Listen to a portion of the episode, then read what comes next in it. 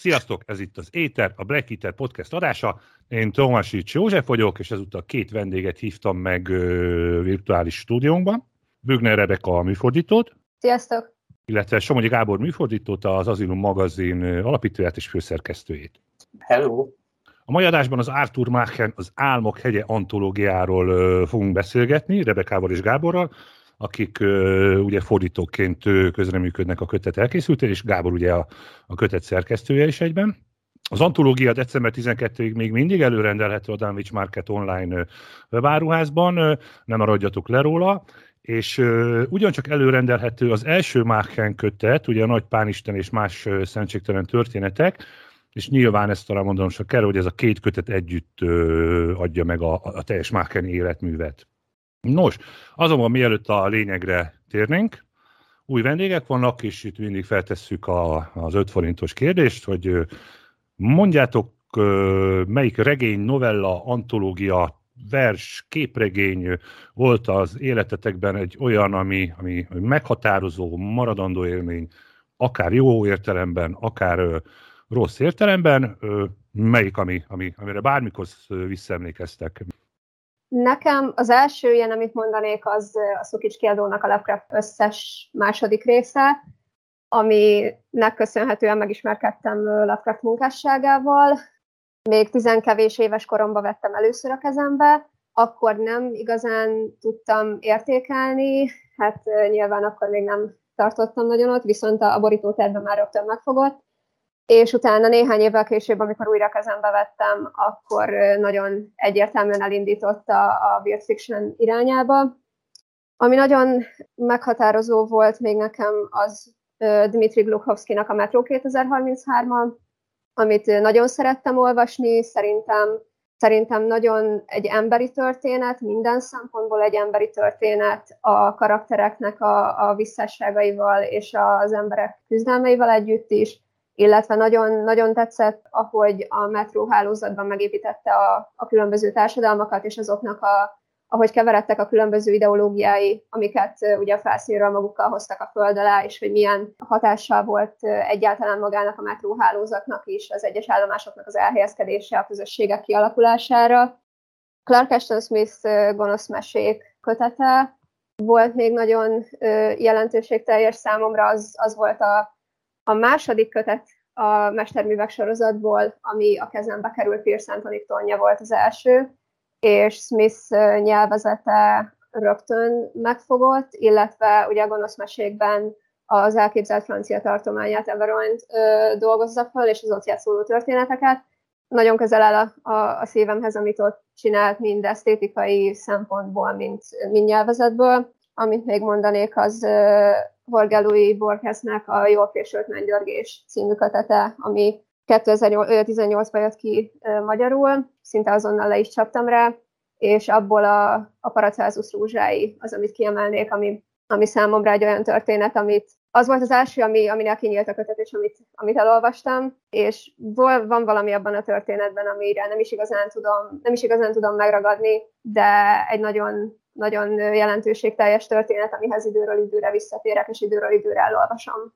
Én a fantasztikum, illetve tudományos fantasztikum berkeibe térnék át. Kurt Vonnegut volt az egyik író, ami nagyon erősen és szubstanciálisan hatott rám, például a titán szirényei, ami ugye igazából nem, hát nincs benne a, a legismertebb, mondjuk 20 vagy 50 sci között.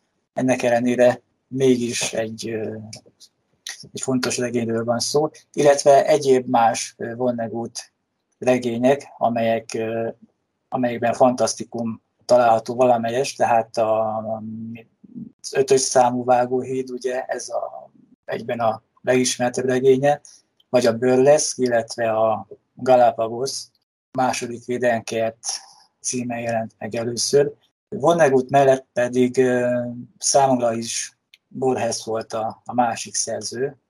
Lehet, hogy valamennyit van, de nem kizárólag azért, mert mind a két szerző a, a magas irodalom berkeiből érkezett a, a, a fantasztikum műfajába. Borges-től leginkább azok a történetek tetszettek, amelyekben a, a tér és az idő paradoxonjaira, illetve abnormalitására tér ki.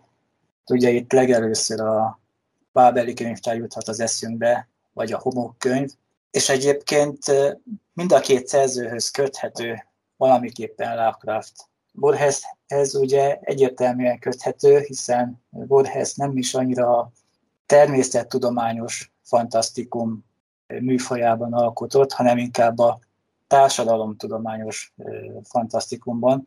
Tehát ami nála előjön, az tulajdonképpen a történelem, a vallás, a hiedelmek, a, a misztikum, sőt még a, a szociológia vagy a, az antropológia tudományával kapcsolatos olyan történetek, amelyekbe fantasztikumot visz be. Köszönöm szépen mind a kettőtöknek. És akkor még egy kis, még egy kis nagyon-nagyon rövid kitérőt tennénk, mielőtt akkor tényleg áttérnénk a kötet tárgyalására.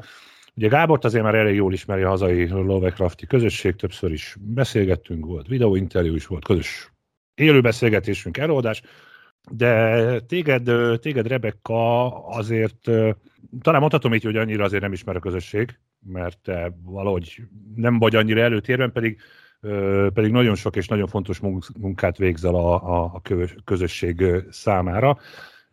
Fordítottál több vírt szöveget, amik, amik a, a, az antológiákban, például az Árnyak az időn túlról antológiákban jelentek meg. Hogyan jött nálad ez a, ez a fordításos történet, illetve milyen, milyen műveket fordítottál eddig? Maga a fordítás az egy kicsit véletlenszerűen jött, még amikor sokat, régebben sokat jártam könyvtárba, és valahol ott teljesen véletlenül találkoztam az azilumnak a hirdetésével, amikor még a Lovecraft összes kötetek nem, a többi része nem volt meg a polcomon, akkor még könyvtárból kölcsönöztem ki őket, és ott került a kezembe az azilumnak a hirdetése, hogy keresnek tagokat. Én sokat rajzoltam digitálisan is, illetve grafikai jellegű dolgokat, viszont nem volt semmi olyan, olyan képem akkoriban, amivel amivel hozzá tudtam volna járulni a magazinhoz, és láttam, hogy keresnek fordítókat. Elég sokat foglalkoztam magyar és az angol nyelvvel is olyan szempontból, hogy, hogy egyre többet olvastam akkoriban mind a két nyelven, sorozatokat, filmeket néztem, és egy ilyen teljesen hirtelen meggondolásból úgy voltam vele, hogy talán ismerem annyira mind a két nyelvet, hogy kipróbáljam magam ebben a tevékenységben. Hát egy jó hosszú tanulási folyamatnak a kezdetére ültem be, először, először Lovecraftnak a legrövidebb történetein, az Lex Oblivionén és a, az emlékezeten kezdtem el gyakorolni, csak hogy, csak hogy leteszteljem, hogy egyáltalán képes vagyok átadni a, a szöveget. És, és egyszerűen megtetszett maga a tevékenység, hogy, hogy egy, egy új szemszögből kellett ránéznem a szövegekre, hogy teljesen új módon kellett elkezdenem gondolkodni róluk. Tetszett az, hogy, hogy úgy éreztem, hogy jobban megismerem a, a saját nyelvi világomat is ezáltal. Rengeteg szer használok angol szinonima szótárakat, magyar szinonima szótárakat, és, és úgy érzem, hogy tágul ezzel a saját kifejezési képességem is, illetve, illetve egyszerűen maga a, a folyamat, hogy hogyan tudom átadni egy, egy írónak a, a saját világát, a saját nyelvezetét, a saját kifejezéseit egy, egy nagyon más nyelven. Azért ugye az angol meg a magyar nyelv kifejezéstár, nem is feltétlenül a kifejezéstára sokszor, hanem a, a mondatszerkesztések azok, amik nagyon eltérőek lehetnek, és nagyon tudnak gondolkodásra, meg megoldásokra, megoldásra keresésre készíteni. Hát így az évek alatt úgy érzem, hogy sokat tanultam ilyen szempontból, és a legtöbbet azt talán pont a, a legutóbbi az Arthur McCann kötet kapcsán én a Secret Glory negyedik fejezetét fordítottam, a titkos dicsőség negyedik fejezetét, és az volt az, ahol úgy éreztem, hogy az nagyon, az nagyon sokat hozzátett ahhoz, hogy hogyan álljak hozzá egy szöveghez. A legelső fordításom, ami az azilumba bekerült, ahhoz, ahhoz még mindig, és ahhoz szerintem mindig ilyen, arra mindig jó érzéssel fogok gondolni, az Ian Davy Franceskinek Nomicon kultusza volt, ami a 2016-os uh, harmadik uh, számba jelent meg. Egy, egy nagyon, nagyon, érdekes, nagyon érdekes szöveg volt, egy meglehetősen meglehetősen bizarr mozielményről, a főszereplő bizarr mozielményéről, és ott nagyon elő kellett vegyem nekem is a, az akkoriban nem annyira létező, és azóta is fokozatosan fejlődő slang tudásomat, illetve akkor szembesültem vele nagyon, hogy, hogy mennyivel több rétege van a nyelvnek, amit, amit, amivel annyira nem foglalkozok, és amit annyira nem ismerek, és ez, ez most szóba került elkövetkező fordítások kapcsán is, hogy például a népies nyelvet úgy érzem, hogy még nem, nem igazán tudom rá tenni a kezem, viszont, viszont érdekelne annyira, hogy megpróbálkozzak ezzel is. Fordítottam még Mary Eleanor Wilkins Freemannek az Árnyak a falon című történetét, Mary Shelley-nek az Átváltozás című történetét, és a, akkor már megemlítem, hogy a 2019-es első országos Lovecraft találkozónak köszönhetően sikerült Kornya Zsoltál beszélnem, és azóta vele is együtt dolgozom, és jövőre már lesz olyan mesterművek kötet várhatóan, amiben meg fog jelenni az én fordításom is, aminek nagyon örülök, és egy kicsit ilyen szürreális érzés, emlékszem, amikor, amikor először kezdtem a kezembe venni a mesterművek köteteket, és meg se fordult úgy a fejembe, vagy csak ilyen nagyon hátsó gondolatként, hogy, hogy mennyire jó lenne egyszer oda kerülni. Ugye ez egy többfős projekt, ugye a fordításban több, többen is részt vesznek. Név szerint Kozma Dániel, Német Magdolna, Süle Zoltán, Szabó Zoltán Zoli és Kovács Rezsuk Dániel. Illetve hát ugye ti mind a ketten, Rebaka és Gábor is egyaránt fordítotok is. Melyik részt fordítottátok? Melyik történetben vettetek részt? És, és tényleg csak egy, egy két mondatban, hogy, hogy az a történet, amelyikben részt vettetek, az miről szól? Csak egy, egy ilyen nagyon rövid, mondjuk azt, hogy egy kis szinopszist. A második Machen kötet, ez konkrétan egy omnibus, ami azt jelenti, hogy több könyv egybefűzött egy nagy kötetben való kiadása. Hát ugye ez a, egyrészt a, az Álmok hegye című regény, a Titkos Dicsőség című regény és a Monszangyalai című kötet, amelybe Machen néhány háborús történetet válogatott be, illetve egy-két eszét. Én ezekből a, az Álmok hegye nagy részét, a Titkos Dicsőségnek a, tulajdonképpen az utolsó két fejezetét, illetve a, a Monszangyalainak a, a felét fordítottam. Az Álmok hegye, és akkor Rebeka a titkos dicsőséget kapja. Az Álmok hegye tulajdonképpen egy, egy vidéki fiatalemberről, Lucienről szól, aki nem érzi jól magát abban a, a vidéki közösségben, amelynek tagja, akik láttak olyan angol sorozatokat, mint a, például a Keeping Up Appearances vagy a Bibi Lelkis, azt tudja, hogy a, az ilyen angol vallásos egyházközösségek kívülről ugye egy, egy szeretetteljes és összetartó családias közösséget mutatnak, de ha jobban belemászunk, akkor kitűnnek, hogy itt is olyan, hogy megvannak a, azok a, a negatív dolgok, negatív események, amelyek tulajdonképpen minden közösséget jellemeznek, tehát a, a konformitásnak a, a negatív tulajdonságai, a, az egyes személyiségekben megbúvó negatív tulajdonságok, és ez a légkör Lucien számára annyira mérgező, hogy aztán el is menekül Londonba, hogy irodalmár legyen. Csak hát ugye az irodalmi lét, az irodalmi alkotásnak a, a folyamata, az nem egyszerű dolog, és ez a Machennek a Hieroglyphics című eszéjéből is kiderül, és ebből a szempontból itt egy nagy adag önéletrajzi vallomásról van szó, és ez a küzdködés, illetve a, a londoni közeg, amelyről kiderül, hogy még mérgezőbb számára, mint a, a vidéki, mert ott legalább ismerősök és a család körében lehetett, ez aztán teljesen tönkreteszi a, az életét, és egyértelműen egy, egy csúf és szomorú vég felé menetel. Tulajdonképpen ez a, a története a, az álmok hegyének, bár itt tulajdonképpen nem is a, a történet számít igazán, tehát a, ahogy az előbb felvázoltam két mondatban, ennyi a, a szinopszis, ami megfogható a műből. Itt inkább a, a gondolatok, az egyes benyomások, illetve a, a közeg, az atmoszféra leírása és érzékeltetése a fontos.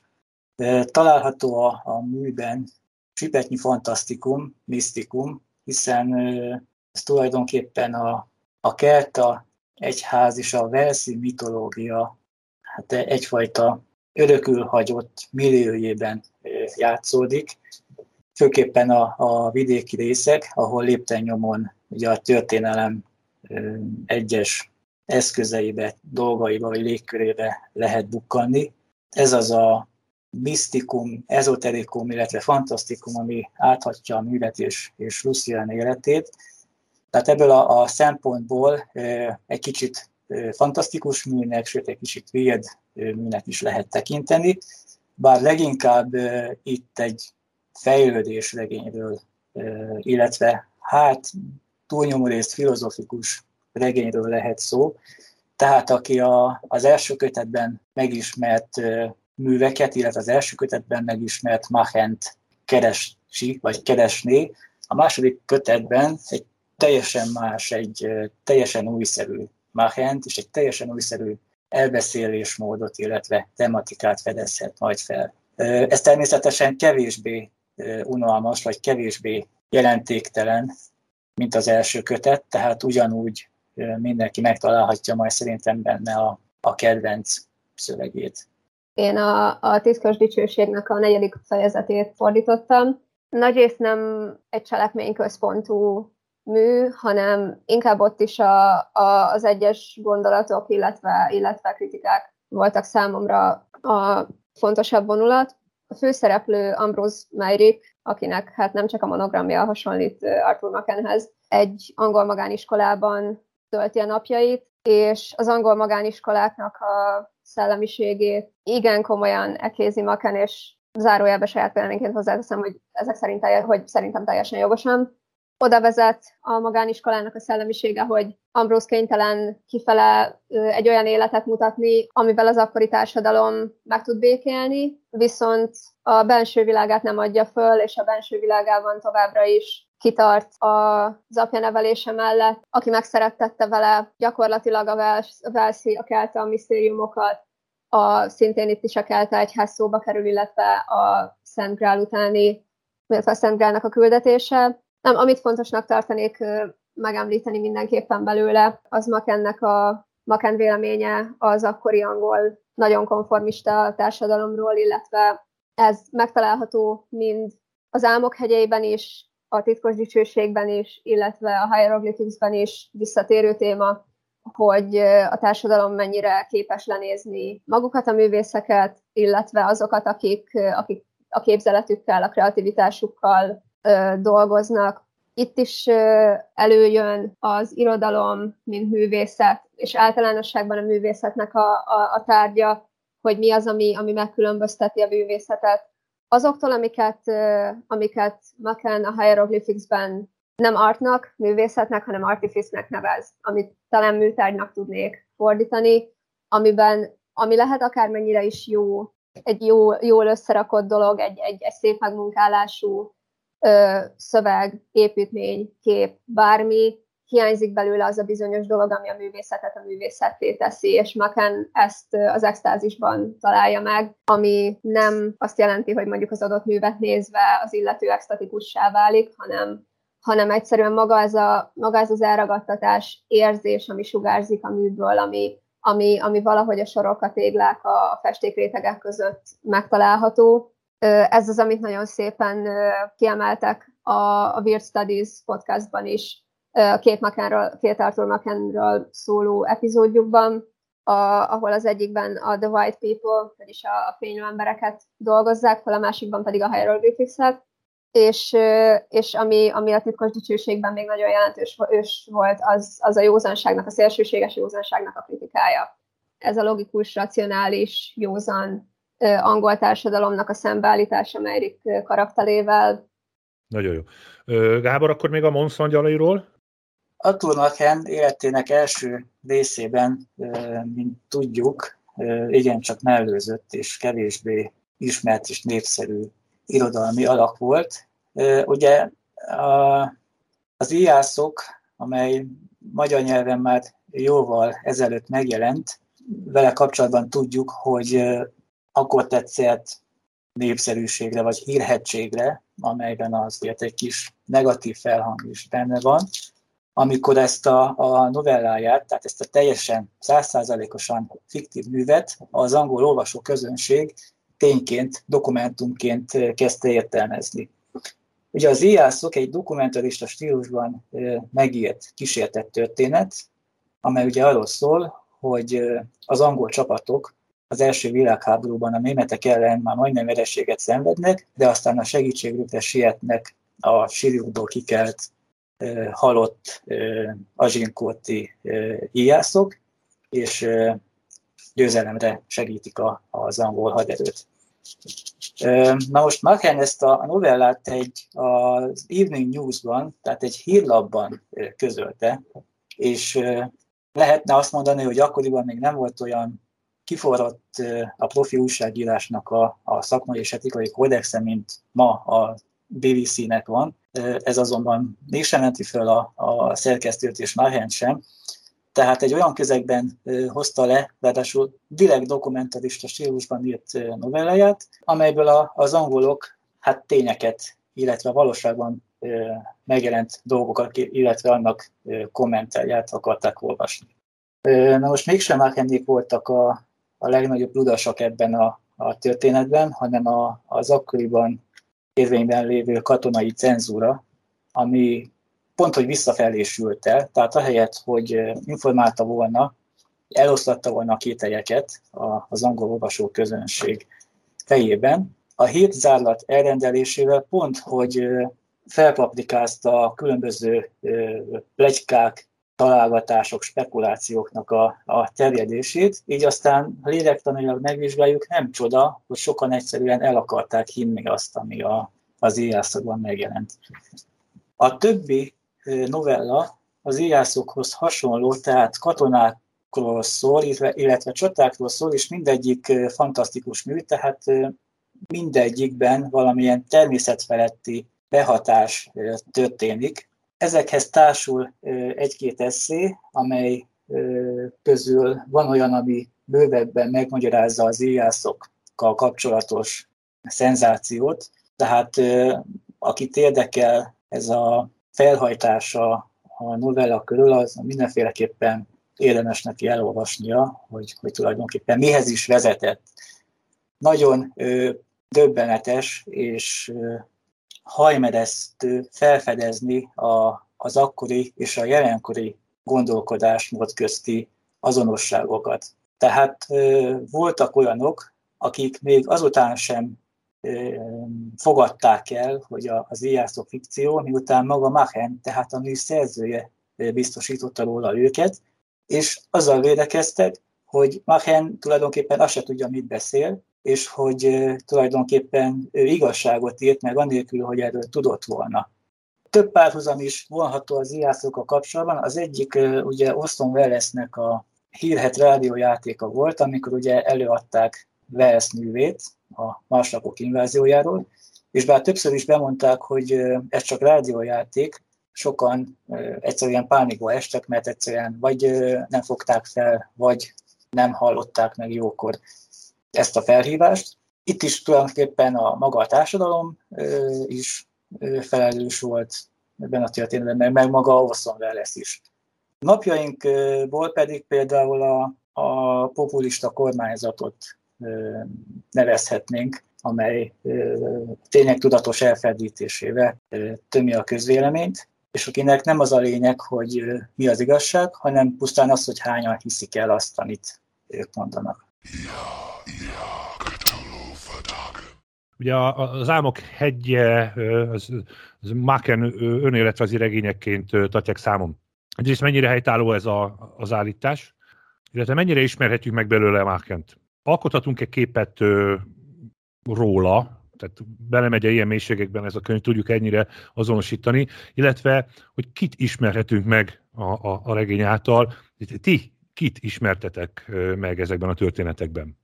Szerintem Maken elég egyértelműen kiviláglik belőle, már csak a, a helyszín miatt is. Ugye, a, ahol a történet kezdődik, Kárlon, az Maken szülővárosa. Ahogy leírja a környezetet, amilyen, amilyen nagyon intim kapcsolata van a, a tájjal és a, a tájnak a szellemiségével, az szerintem egy nagyon egyértelmű kapcsolat, illetve Luciannek a személyisége is, illetve Luciannek a, az életútjában bizonyos motivumok, például ugye a városba költözés, a, a szegénység megtapasztalása, a nagyon-nagyon ö, rossz életkörülmények megtapasztalása, utána egy rokonának az elhalálozása, akitől, aminek a nyomán bizonyos ö, anyagi javakhoz jut, amik egy kicsit segítenek abban, hogy az életét próbálja meg egyenesebb vágányra terelni. Ezek mind olyan dolgok, amik Maken életében is megtalálhatóak voltak.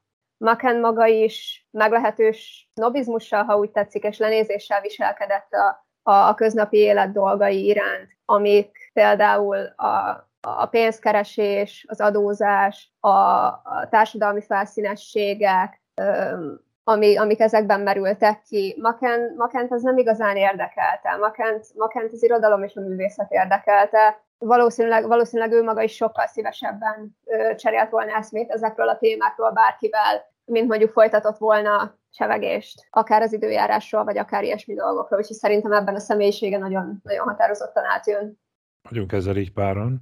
Ha elolvassuk Machennek a, az egyik önéletrajzi könyvét, a, a Far of Things-et, nagyon sok hasonlóságot vélhetünk fel a, az álmok hegye, és egyébként még az előző kötetben megjelent a, az egy élettöredékével kapcsolatban. Tulajdonképpen ez a három mű, az egy élettöredéke, az álmok hegye és a titkos dicsőség egy trilógiának is felfogható, amely, amelyben nagyon benne van Aachen. És bár nem azonosítja önmagát Luciennel, illetve Ambrose Meirikkel, az életútjukban nagyon sok közös van.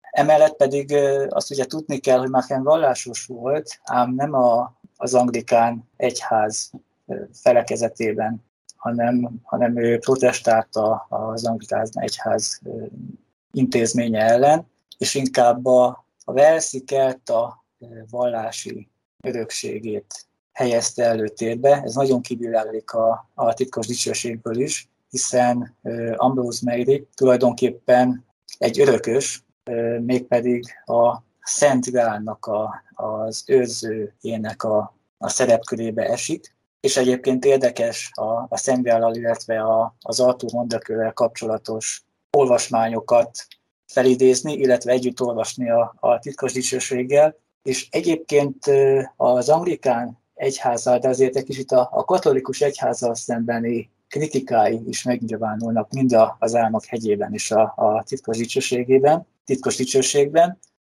Úgyhogy egyébként ezért is szerethető mind a két karaktert, mert nincs meg bennük az a, az a fanatizmus, az a, a vallásos buzgóság, a vallástól függetlenül, meg hittől függetlenül, ami egyébként sok olyanban, akiket kritizál regényben.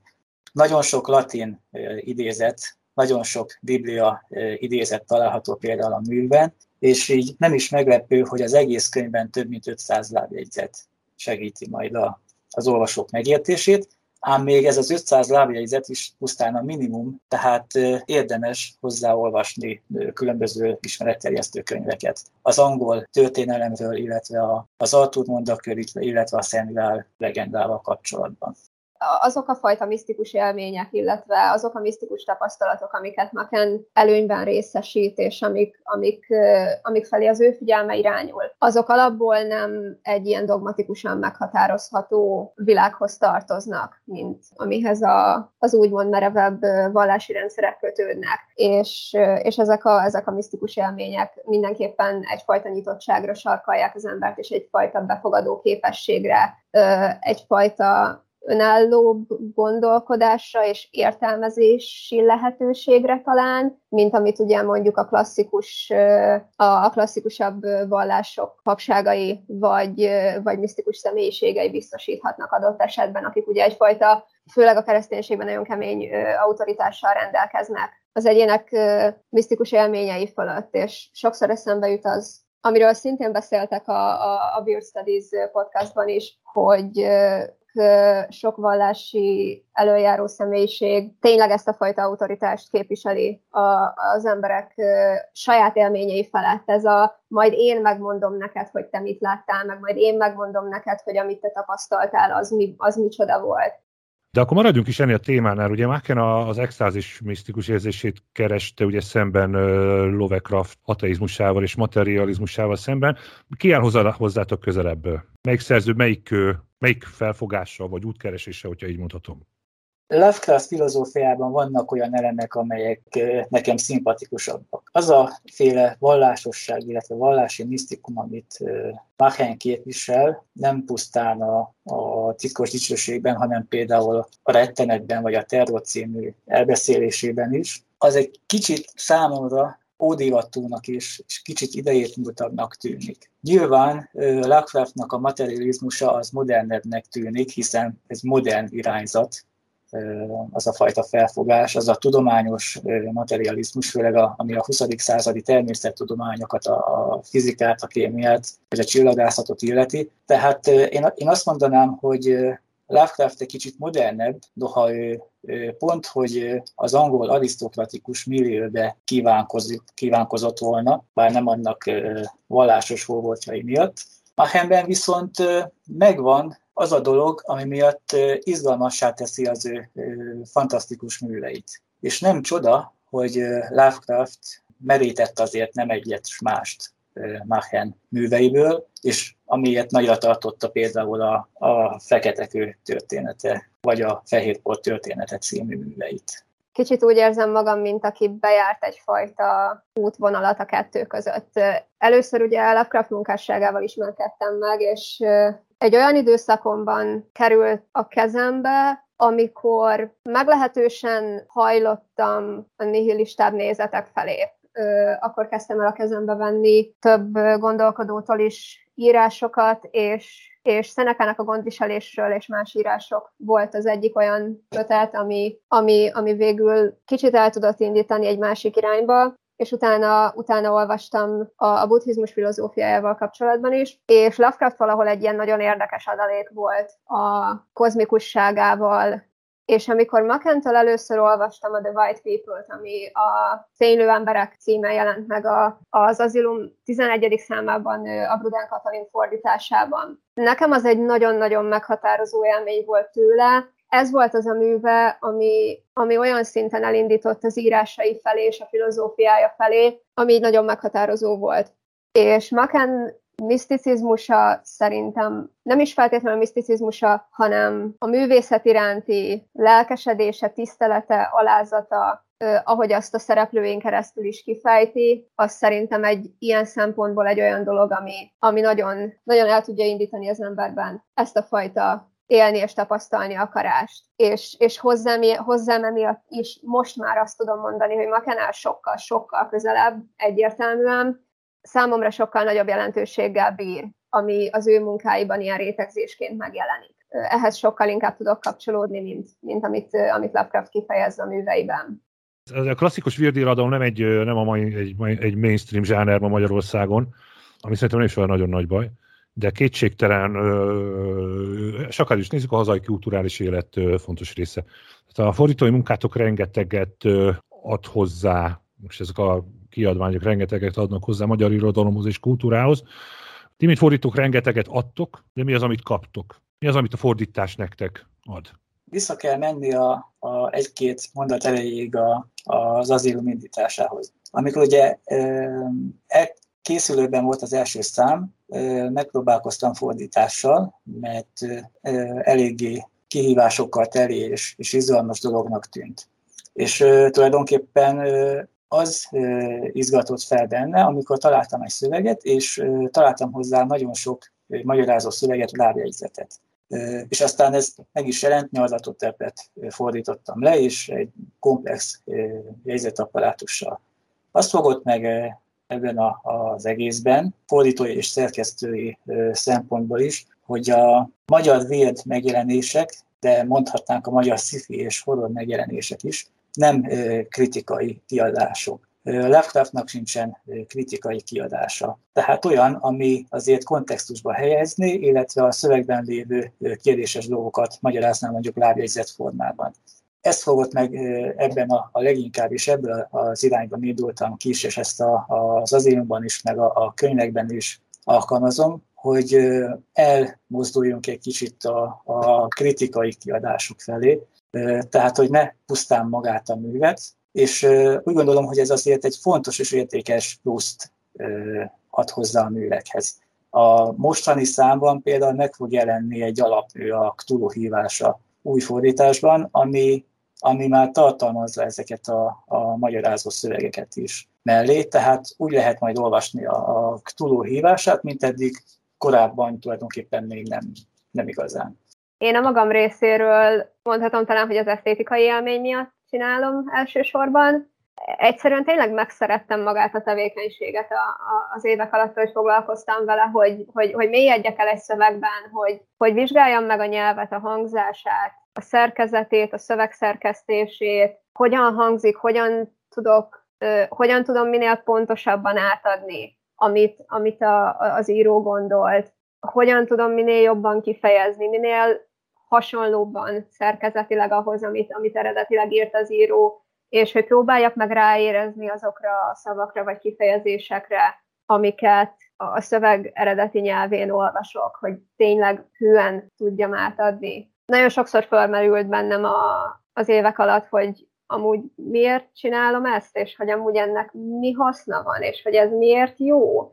Nagyon sokszor egyszerűen ezt úgy reagáltam le, hogy mert jó mert, mert, mert jó, mert jó és kész. És, és ez tipikusan egy olyan, ez szerintem pont egy olyan kérdés volt, amire, amire nekem nem is feltétlenül volt szükségem mélyebb válaszra nagyon sokszor, mert nagyon sokszor volt, hogy a fordítói munka segített át nehezebb időszakokon, és egyszerűen csak akkor volt az, hogy azt éreztem, hogy, hogy lehet, hogy tényleg mégis szükség van a munkámra, és lehet, hogy tényleg tudok valami olyasmit adni ezekkel a szövegekkel, egy olyan közönségnek, ami, ami egy élmény nekik, és, és, és talán egy kicsit velük is marad, hogyha olyan szövegről van szó. Nagyobb szükség van a munkádra, mint szerintem te gondolnád. Egyszerűen jó értékes és maradandót alkotni, szerintem. Ennyi volt már az éter. Köszönjük figyelmeteket, és köszönöm két vendégemnek, Rebekának és Gábornak, hogy elfogadtátok a meghívást.